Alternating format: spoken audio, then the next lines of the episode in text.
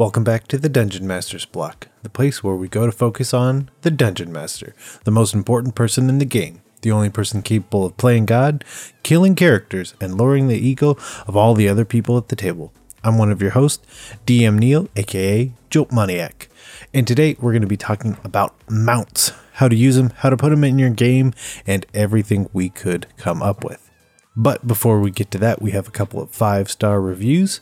And today we're headed over to Stitcher. And the first one comes from DM Tim. I wish I would have found these guys a year ago. As a relatively new DM, 40 year old guy who hasn't played since he was 14, your podcast is freaking awesome. The show is absolutely amazing, entertaining, and infinitely helpful. I frequently hijack the ideas and integrate them into my family games. My kids absolutely think it's great.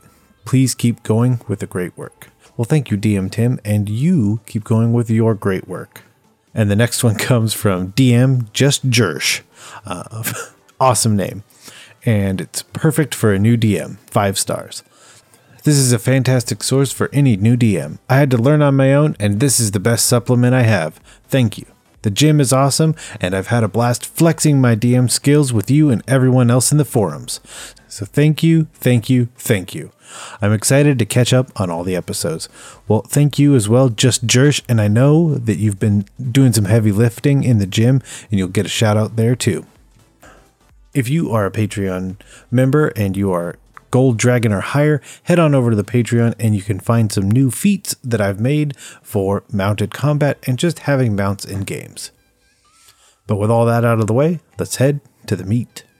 I'm starving. We ain't had nothing but maggoty bread for three stinking days. Why can't we have some meats? Looks like meat's back on the menu, boys. Today, for the meat, on a steel horse we ride, because today we are talking all about mounts. Um, honestly, Mitch and I decided, you know what, we should dig into the source material for fifth edition, find all these cool things about mounts. And there was like one page in the player's handbook. So we thought it would be a perfect topic to talk about because it comes up. People don't like walking everywhere, they want to ride. So, like I said, we're going to talk all about mounts. I guess uh, the first question I'd want to ask you, Neil, is I mean, you've been playing Dungeons and Dragons a lot longer than I have. Uh, you have many more years under your belt. How often do mounts and mounted combat have they like played a part in the campaigns you've either DM'd or like that you've played in? So I would say that it has come up in every campaign I've ever been in. Now, now the scale to which it has come up has been very different. yeah, different, and there yeah. there was a couple where it was very prominent because we were doing a lot of traveling. So it was important that we had mounts and how they were mounted, that we had a cart, uh, and a lot of factors played into that. There was another one where we did a lot of larger scale battles. So mounts came into play in there, and I was a dwarf riding a bear because of course I was. Of course. Yep. So I would, but even in the places where it, it wasn't a key focus, it still came up every single time, and it and it always will, especially if you have a paladin. Very true. As, especially if you're talking about older editions. Yeah, it, it becomes very prevalent. Yeah, I think for me, mounts have been are something that this is the nature of doing a podcast on Dungeons and Dragons, right? Is that you come across a topic and you're like, man, like I need to focus on that more. Like I, I feel like I don't do that enough because it's just another thing that I haven't thought about. Uh, that being said, like depending on the campaign, it certainly has been prevalent for me. The Riders of Shemesh campaign, certainly uh, mounts were something of importance to those uh, player characters, so it became important to the game that we were playing in. But let's let's talk about let's get into talking about mounts specifically. We're here to talk about more than just like the mechanics, as you said uh, that there isn't a lot on anyway, uh, which is fifth edition is kind of nice, right? But I think there's there's more to just I go to town, I buy a horse, I now have a mount, right? Like when I think of like introducing a mount into my campaign to my player or a player who wants their PC to have a mount, to me, I go, oh, cool. What is the story element that we're going to explore here? How am I going to introduce that mount? How is that mount going to play a important part in this campaign. So, kind of to start off, uh, what are some ways that you've introduced mounts to your PCs, uh, or ideas that you have of, of special ways that you can have that become part of your game? Yeah, and I think that's the the key factor is switching from a just a means of conveyance to a, Yeah. a mount that is in a way a a consistent NPC for for the group, be it one player or everyone gets a specialized mount. So I think that's important. I think that having a story, having motivations, or I guess difficulty is would be another way to say it to get the mount kind of elevates it out of like yay this donkey is getting us from point a to point b to this is bill my horse that i don't want to come into moria with me Yeah. Which I mean, the other way is it's not that that's wrong, right? Like there Oh, are no, plenty no. of times that you could go into a town, drop a couple gold pieces, you get a new donkey or a new horse, and you get into mounted combat. And shocker, that horse, especially once you get further away from level one, dies because it doesn't have a lot of hit points. So it isn't really meaningful. But we're talking, like you said, about something that's more meaningful. Even yeah, even Bill the pony. Bill the pony was not no a high HP, high AC creature, right? But there was a bond created between Sam and Bill, partially because of the character that Sam was. I always every time i see that scene i'm like oh bill died Bill did not make it home. no you guys you guys sent him past a lake with a giant kraken in it um I'm sure that there's fan fiction out there somewhere of the adventures of Bill the pony after the group went into Moria, right? Yeah. I want to read that fan fiction. And I, I think one of the things to do is make it a non-traditional mount. I think that that really helps change how your players will view the mount. If it's in, but maybe some don't. Maybe some love horses and they want a Yeah. horse that they can ride. But I think setting it off with the idea, like there's the burrow shark, who is a monster that you could put in front of your players that rides a. Oh well, we can have this debate again. Um, Bulette and I was gonna say you bad. said burrow shark because you didn't want to get into how it's pronounced, right? Bule, bullet. Yes, while I don't, but that's actually the name of the person riding it because they're they're Ah. essentially it's a bonded mount and while the bulette is digging through the earth, the burrow shark can still ride and basically stay on it while it burrows. Gotcha. And so I think that's the other thing is what do you want that mount to be doing is also very important. You brought this up with when I first asked you uh, about using mounts in your campaign, but you brought up a dwarf character that I think you said you were playing. Yes. Yep. And he, you, you just kind of threw it out like, and of course his mount was a bear. But I think that there are when we're talking about like introducing a mount to a player character, there are a whole number of factors that you can ask yourself as a DM that can start to give you cool ideas. Listen, horses are awesome. Nobody's nobody's debating that. But when we're talking about a fantasy world, you can really expand upon what it is that your mount could be. And so you can ask yourself, is there a mount that is going to correspond with the race that this PC is? Like dwarves and bears and boars, right? Uh, is there a mount that is going to correspond with the player character's class? Uh, is there a mount that's going to base off of, and this is something that I thought we could have some really interesting discussion is the size of the player character. Yep. Uh, because the typical sizes that you think of is small, medium, right? Yep. But like, what if you're playing in a campaign where you have tiny characters or huge characters? The mounts are going to be much more interesting. Yes. And then, of course, I think mounts based off of the region of the world that you're playing in, all four of those factors, and I'm sure we could think of even more than that, are going to open up the door to, like you said, Neil, the the mounts themselves being different and special and unique. So, kind of even getting back into some of the ways to introduce it, it could just be a standard thing for the campaign that you're running. Is that people that live in this area, or people maybe that just live in this entire world, have a bond with a mount? Yeah. And I, I think that's also kind of an important word to use, and how you use it is certainly up to you. But having a bond that is maybe magical. And so then there's a telepathic connection. And so a lot of factors built into this bond. So honestly, to make it much easier for your players and the mount to communicate or to function well. Because one thing I did when researching was kind of look towards monster stat blocks to see how basically fifth edition designers have been introducing mounts with NPCs. And one of the cool ones I found was the Dark Tide Knight, where basically it imbues the ability to breathe water. So you could have this underwater campaign, and because of the mounted, the, the bond between mount and player, or rather player character, uh, don't your players can't breathe underwater. Um, they, now they can just have an entire underwater campaign and not think about it. Yeah.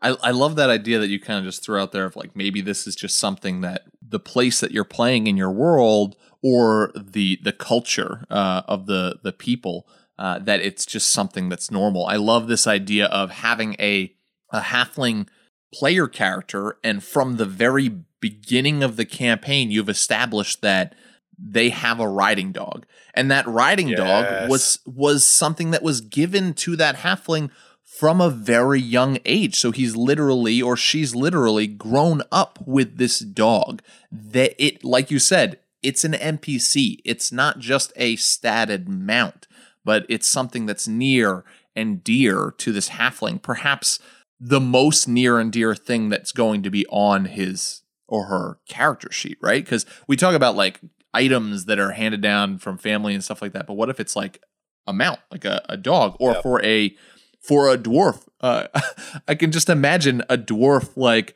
teenager rolling around in the dirt with a teenage bear Mhm. as they bond, Yes. and then you playing that uh, that dwarf uh, later in life and having that be an adult bear. Which oh man, now I'm now I'm thinking of the age of the typical age of a dwarf Uh-huh. and how bears do not even live half that long. Yeah. And I'm thinking one, there's there's a sad moment where that bear either dies in combat or of natural causes. But also, I mean, you also throw out there that ne- because of that age of that dwarf, it could be something that that bear's son or daughter becomes their new mount and kind of has this continued story depending on how long you play that campaign. What's funny is I was thinking the exact opposite in hmm. that there are creatures that could certainly live much Outlive, longer than your any, some of the player character races that are chosen. So it could be this creature that has been in the family for generations Oh, because yeah. it lives this really long time. The other option to basically not not introduce a ticking time bomb of sadness that is a dog or, or a bear would be that magical bond where basically your lives are connected and that as long as you're around they're around that kind of that concept as well Oh man, a bear that lives to be like 350 years old. That is insanely cool. and then they just like slowly just ride off into the sunset yes. well, oh man, but that, that I mean, you just said to not have that ticking time bomb of sadness, but I just went to the tragic side of that and having this idea of the death of that player. The the bear comes over and just lies down next to the the dwarf and dies with Yeah. him, and it's just like, oh my gosh, that's so sad. oh see that's even better that's perfect, but beautiful. Yeah. Like it's a it's a good storytelling element, right? What about um what about like wild mounts that n- weren't given to a PC Neil, but like a player wants to uh, have a mount, but they're going to go out and have to get it. What's what are some interesting aspects of that that you would use as a DM to have that play out for a player that wants their PC to have to go find them out? Yeah. And it's a little bit of a tough one to introduce depending on how your campaign is structured. If you kind of have this setup where, like, we've done A, now we need to do B, we need to do C, the idea of establishing any kind of bond or training with with a mount that you've now just found in the wild most things written down say like a month worth of time. And that mm-hmm. could that could even be an underestimated time frame depending Yeah. on what the mount is. So i would hope that i could facilitate some sort of downtime activity to be able to let that person establish that bond and like what they how they want to interact with the mount. If not it kind of would have to be a ongoing thing inside the campaign honestly of this contention back and forth of well no i'm going to do what i want and the player being like well no i want my mount to do this and which can be a lot of fun um, and you're definitely going to need to make sure your player understands that you're still working towards this and hopefully that goal can help keep them on the path.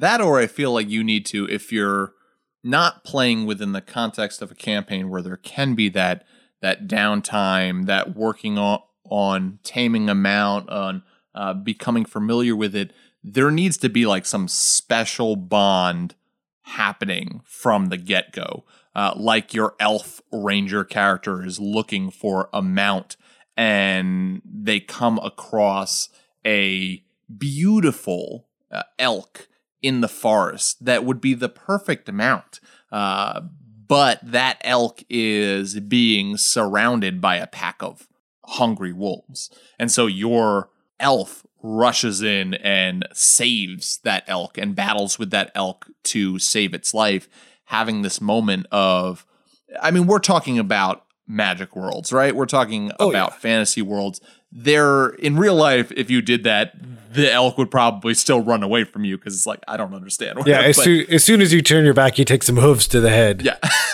you would rush in, fight the fight the wolves, looking back and be like, "Oh, the elk ran away because I distracted the wolves." um, but it like in a fantasy world, of course, especially with an elf uh, or like a ranger or a druid, someone who's like communes with nature on a regular basis. I can totally see this picture of uh, that character just slowly and carefully walking up uh, to that that creature afterwards and just petting its head and, and a bond being formed early on. And so maybe that that still that bond still of course is going to have to grow, but there was a catalyst at the beginning that made that that I we need to train for months, right? Like we need to dominate yeah. it for months. That kind of like fast tracks that. I like it. Yeah, something to create that bond. Bond, important word. So you had mentioned having characters that are based on their race, based on their class of being more like a, an affinity to nature is being one way. And of course, the other one that we had mentioned before and need to mention again is that very quickly, if you have a paladin in your group, as quick as level three, they could be summoning a steed. Um, for older editions, that is very different. Um, yep. and Mitch and I had a conversation about that but the at second not at second level at third level they can cast find steed. And in fifth edition it works more like a giant familiar because mm-hmm. you're summoning the spirit of the steed. And the interesting thing is you could dismiss it and summon something else.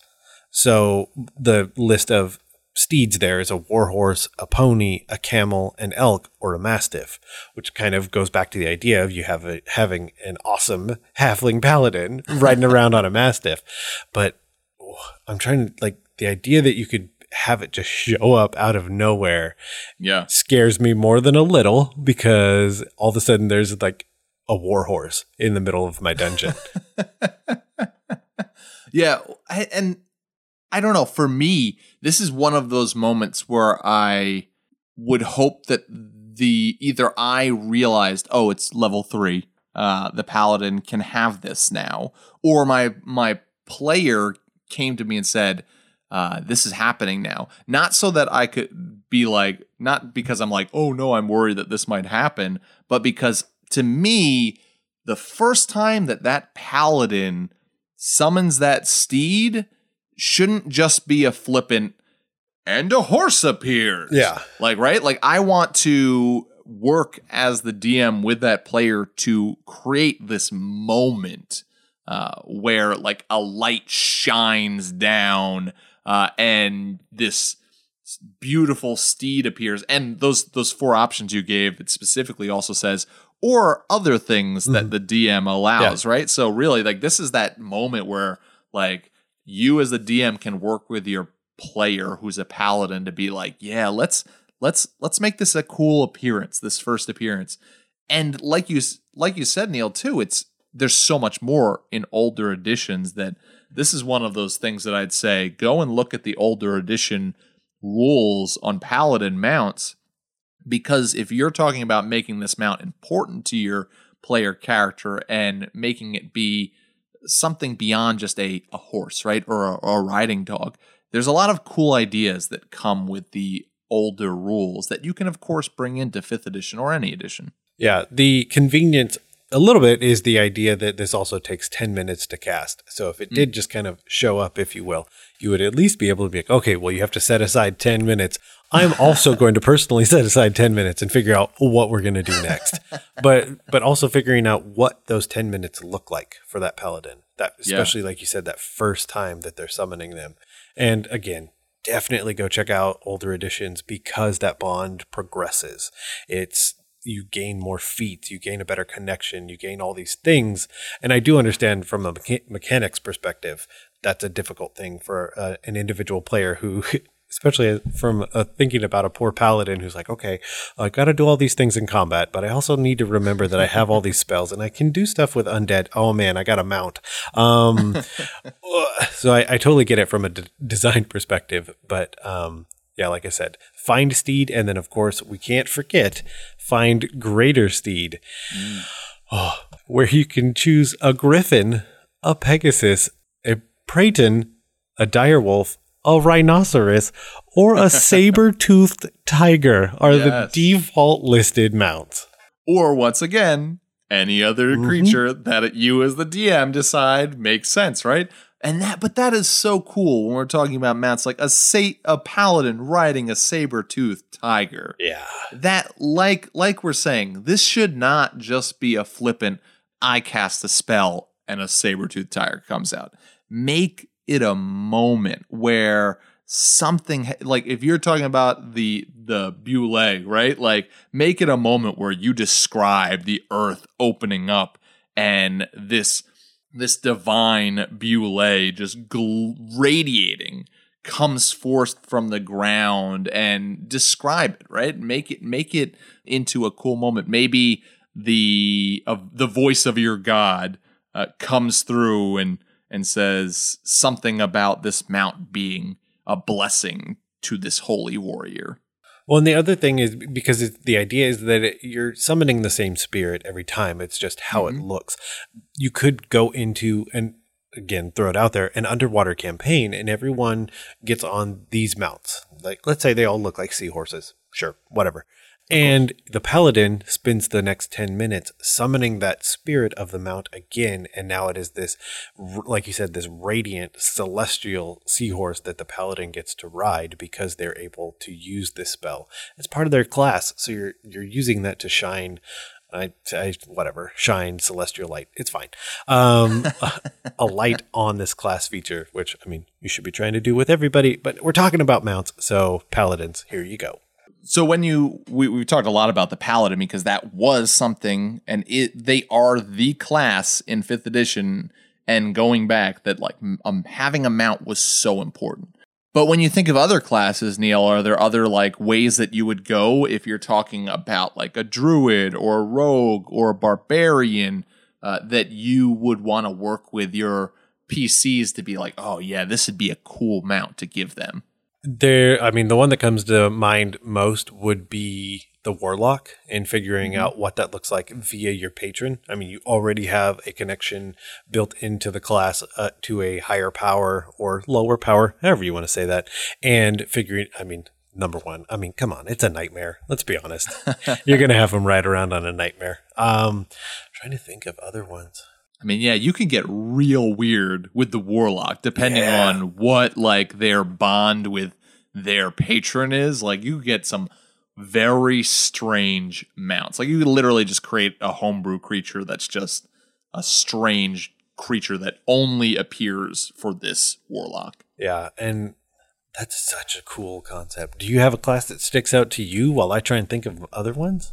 So one of the things that I thought would be amazing as I was trying to think, what about like a rogue? Like, what kind of mount would be great for a rogue? Because I was like, well, a, a rogue's going to want to sneak around, right? So, like, I thought of like Drizzt in the books. Like, Guenhwyvar is not a mount. It's yeah. it's uh it's his familiar. Uh, it's his companion. He doesn't ride, but it accompanies him to be able to also be sneaky, to be able to be a stealthy uh, companion to him. So I was trying to think what kind of com- what kind of mount would be good for a rogue to help them to be stealthy, and then I realized I had this image of a rogue on the back of a large spider hanging from the ceiling Oh yeah. being able to drop down on unsuspecting prey and use sneak attack as it drops, like a quiet spider that just moves around. I mean, th- you think of Shelob in The Lord of the Rings and how quietly that large spider moved around. I think a spider would be perfect for a roguelike character. Yeah, and the the thing I was thinking, I mean, so going back to the Drizzt books, is that the Drow in the Underdark use subterranean lizards, but I think the key thing with giving it to a rogue is something that can climb. And Yeah. I think one of one of the things that I would it would be hard to get away from, and I like even thinking of it, it's hard for me to stay in this mindset. A mount need not have four legs or more. A mount mm. could be something that has two, and maybe the rogue is on the back, and then that whatever that creature may be can easily climb, which is super helpful for any rogue. I don't know what that would be, but climbing important. Well, kind of going off of that, a mount doesn't have to have four legs. Talking about the barbarian, uh, I don't think that it's in fifth edition, but I remember using these a lot when I was DMing 3.5. There were these raptor like dinosaurs called flesh rakers. And when I think of flesh rakers, I think of rage infused attacks. And so I think like a raptor like creature for our barbarian Turok PC. totally makes me think oh of my- Turok. yeah, exactly. Like you've got your barbarian with their great axe on the back of a raging raptor. To me, that's I don't want that thing coming towards me. That sounds horrifying. Yeah. Okay. So for wizards or sorcerers, I don't want it to be a normal creature. I want it to be No, of uh, course of magic carpet. Honestly, I want it to be an animated table because that's hilarious to me. Mm-hmm. And you could like store all these things inside. Like you're basically just riding on a dresser like through through the dungeon. So I think something that's animated would work really well for like a, a mage or a sorcerer. Yeah, or you think of mages, I think a lot, and you think of birds, right? That they have their companion crow or or owl. Uh, I mean, why not have the wizard use their enlarge spell and give them a, a special enlarge spell that makes that tiny owl into a large owl and be able to fly that large owl into battle? That's amazing. All right, who who have we left out? I think the druid, honestly, figuring out what your player, what they're having their character already have an affinity towards, because certain players will lean toward, often will lean towards certain animals because they like that animal, and often they'll turn into large cats or they'll turn into a bear consistently because in their mind that's what they want to do, uh, both as a player and a character. I think figuring something out to le- lean into that affinity would do really well because I mean the player's probably already showing you what they like. Absolutely. Yeah, we've I mean we've talked a lot about a bunch of classes.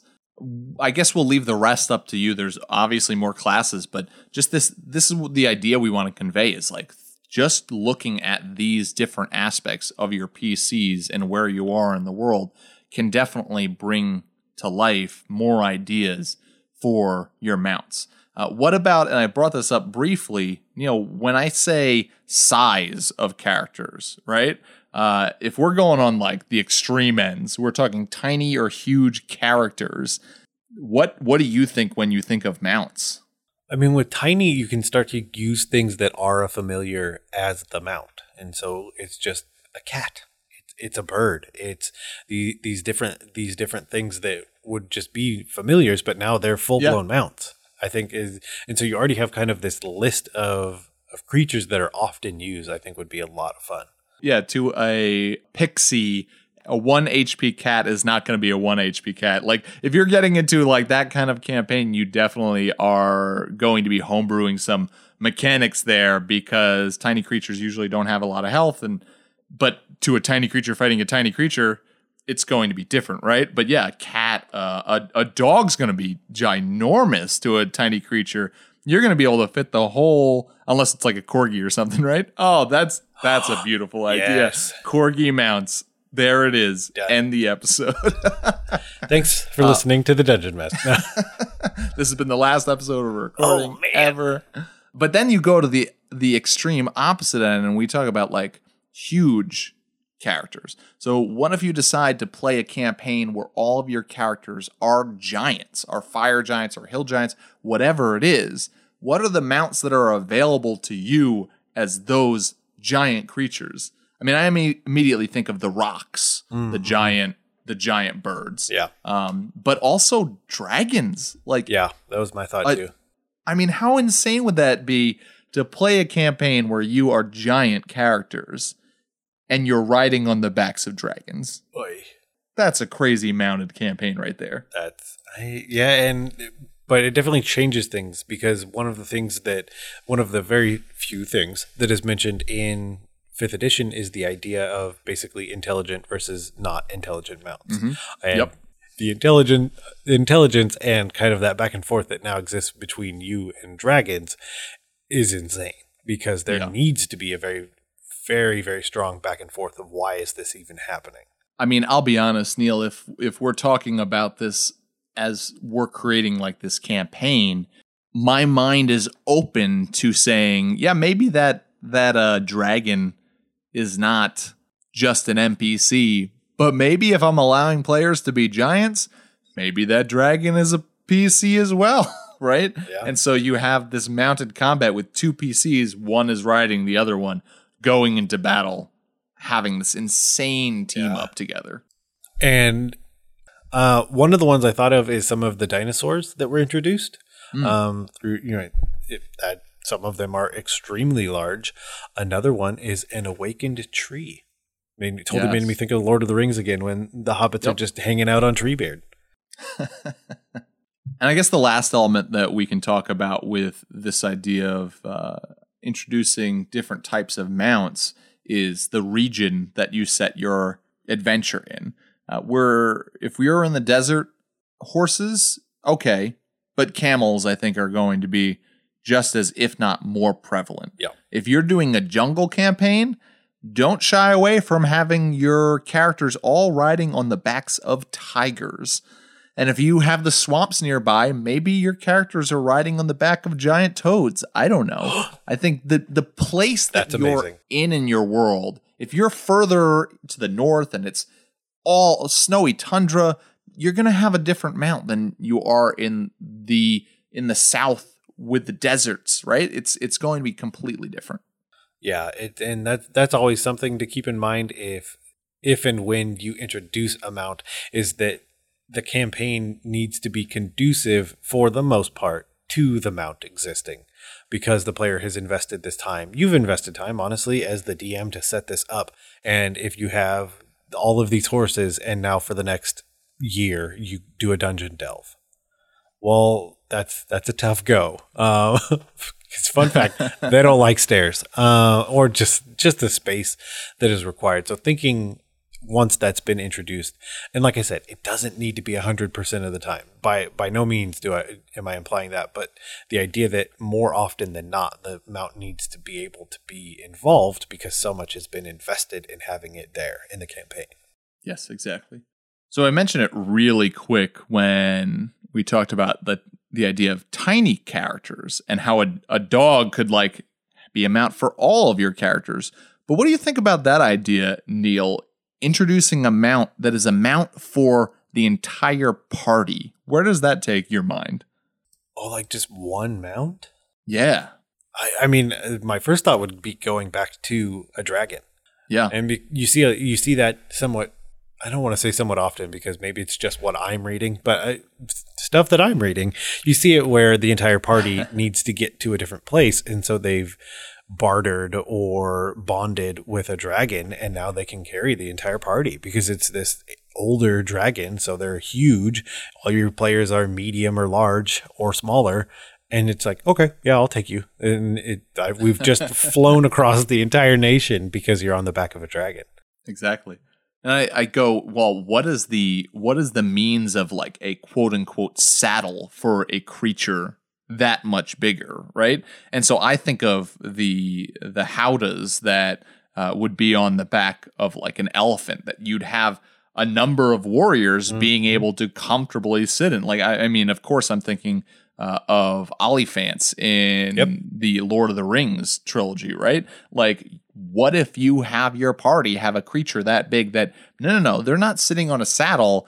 They have their own little fortress on the back of this creature that they're able to move around. And maybe one of the player characters is the one that has the reins and is able to direct where this creature is going, but the rest of the characters are able to move freely and throw range weapons down from on high. Jeez. Yeah. Or what NPCs you have with you as well is another thing that I thought of.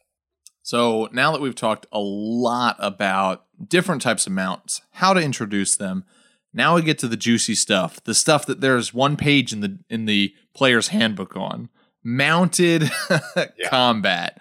Uh, obviously, if you're going to have a mount that's this type of importance, it's not just going to be a hey, it got you from A to B quicker, but there are going to be moments where you're going to be on this mount or your party's going to be on their mounts or as we just said your party's going to be on this one giant mount right?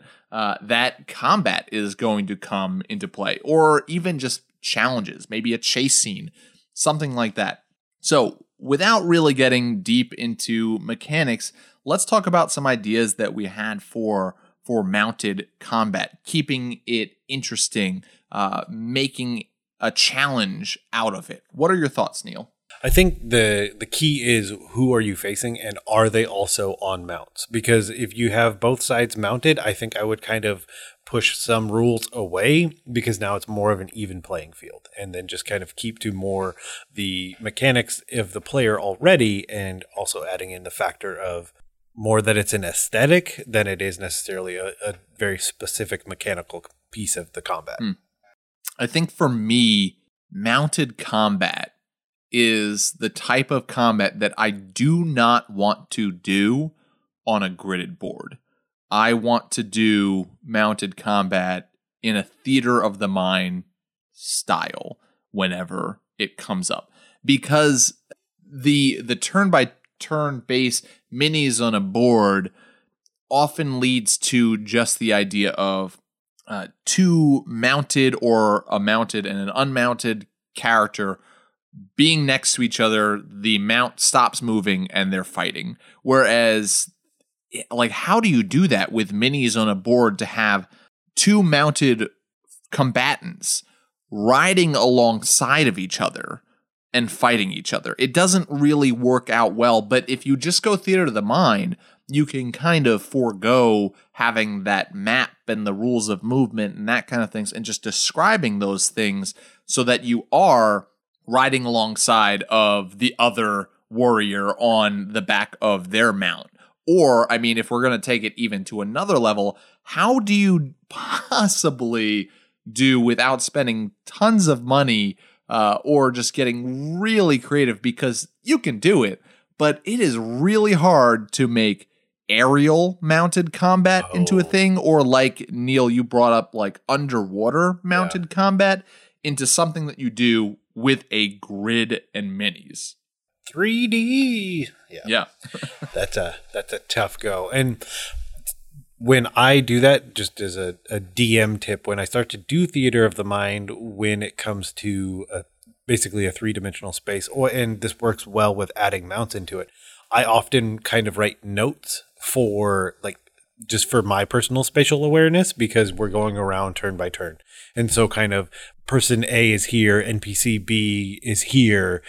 And so then I kind of have rough ranges that I know people are. That way you can still you can more seamlessly continue that theater of that mind and that conversation and it, someone's undoubtedly going to ask how far away am I from X person.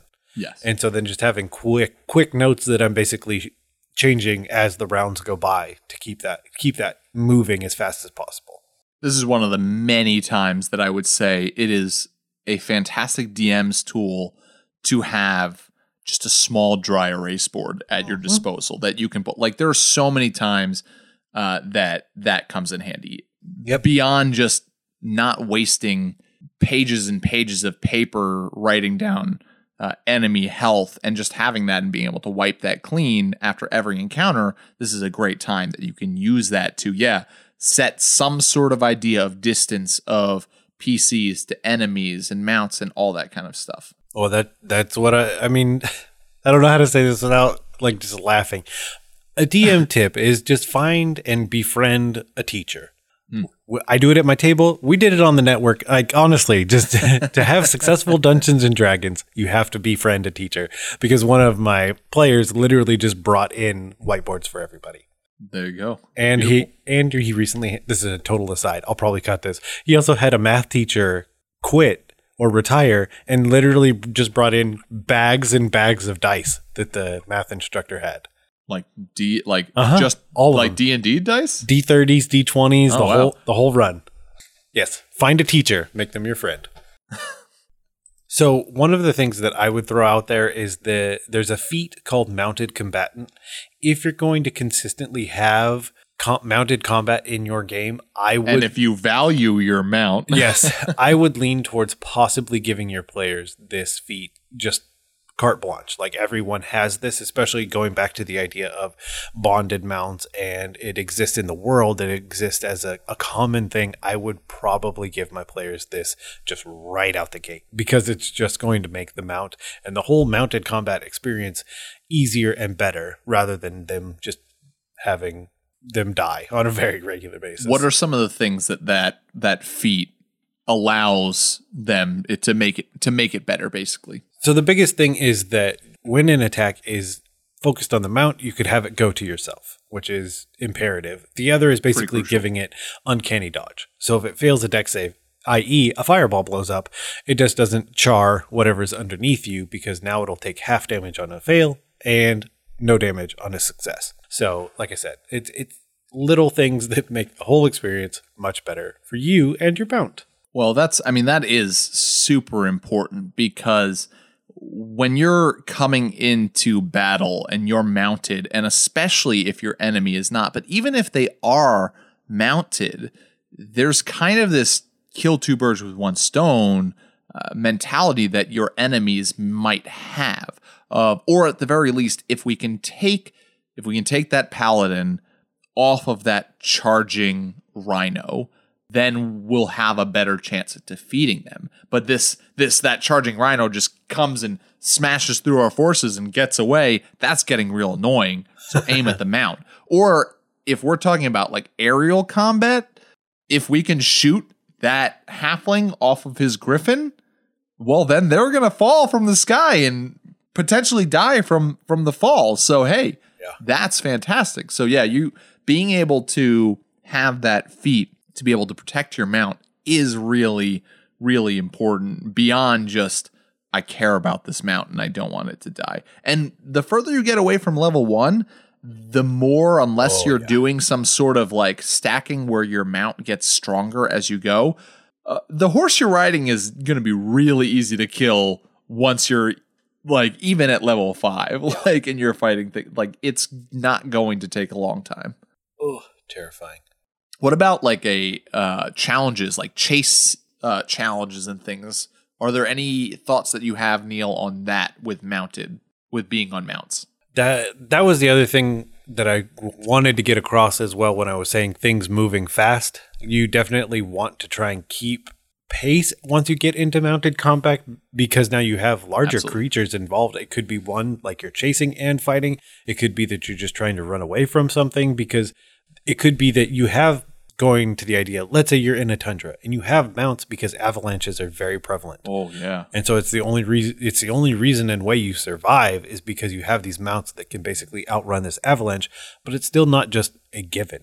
So you could have an avalanche show up and you need to make these checks and do these things and yeah, I would love a skill challenge while on mount. That would be amazing. yeah. I mean, beyond just the like thinking about dexterity checks um, for maybe your mount, right? Like you could add in like perception checks for uh, your character that's on the back, being able to see that avalanche coming and warn your mount or rear your mount into a different direction in a good amount of time. And if you don't make it, then it might come down to that dex check or and in some instances your mount may need to swerve or move uh, or do a barrel roll uh, which might require you then to roll some sort of strength check to hold on and you might not uh, depending on how poorly you roll. So yeah cha- like challenges uh, skill challenges with this could even be more dangerous in some instances. But i think it's also important to mention which you did a, a while back that there is when we talk about mounted combat and challenges there's going to be a difference between this is this, this is not a diss to horses, but between the dumb horse and the highly intelligent dragon mount that isn't going to need you to, or maybe even want you to, uh, have reins to be like turn right, turn left. They're going to be doing it by themselves. And the the other thing that's interesting, again, I feel like we're really mean to horse. I like horses, I do, but often in media you see that a person is running a horse ragged, and it is often the horse that has the issue mm. of going further. That concept can be flipped completely on its head because it's a mount that can go faster and ride harder and do things that you as your character can't. So it could be that you're doing constitution checks just to stay involved in this process because it's so rough on you and or survival because you're trying to figure out how far and fast can I go be be it the mount or you. So there's a lot that you could do in terms of adding in different challenges and skills to make the one the whole party feel competent and two make it feel like a stressful thing.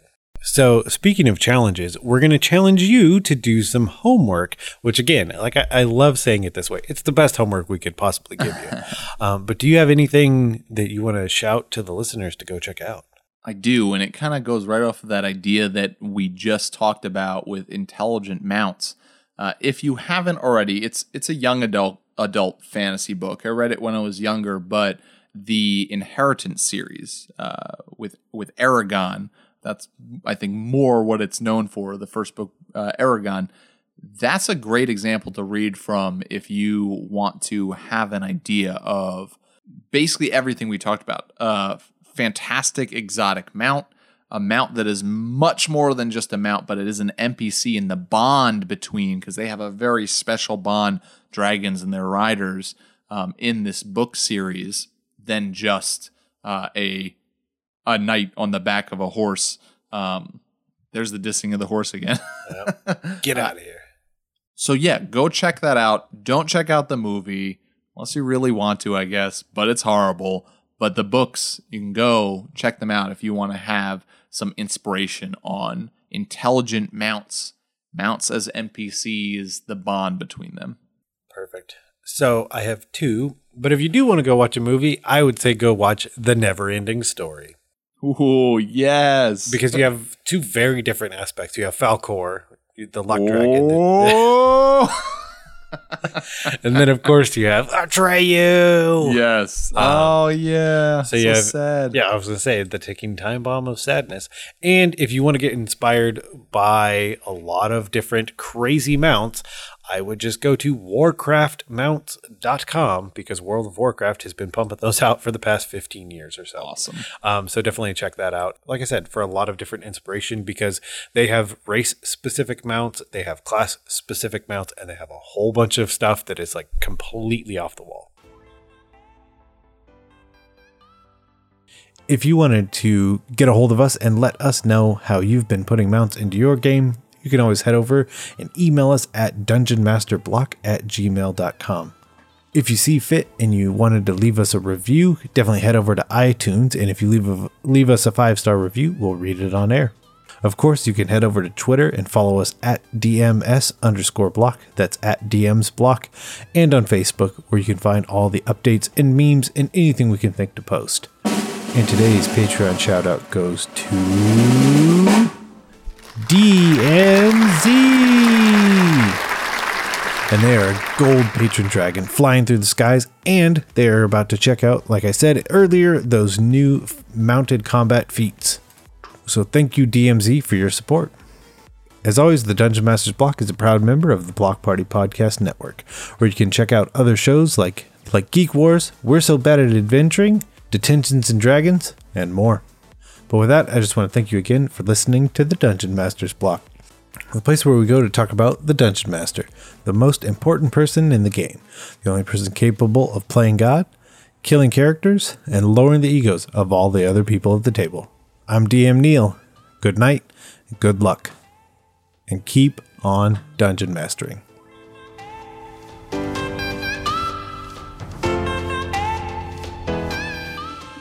It's not inspiration, it's not wisdom, and it's bad advice. Instead of increasing the difficulty of monsters, just start using a d30 to roll everything behind the screen.